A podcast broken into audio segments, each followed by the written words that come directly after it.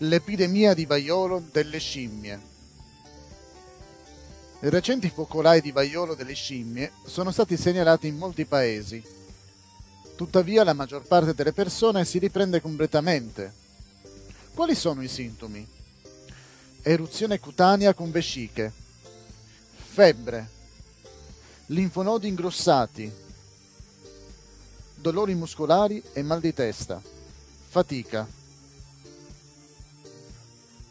Come si prende il vaiolo delle scimmie? Attraverso il contatto pelle a pelle, toccando lenzuola, asciugamani, vestiti o oggetti infetti e il contatto sessuale. Come si evita il vaiolo delle scimmie? Evitando il contatto ravvicinato con persone sintomatiche, lavandosi le mani e indossando una mascherina quando si maneggiano oggetti potenzialmente infetti.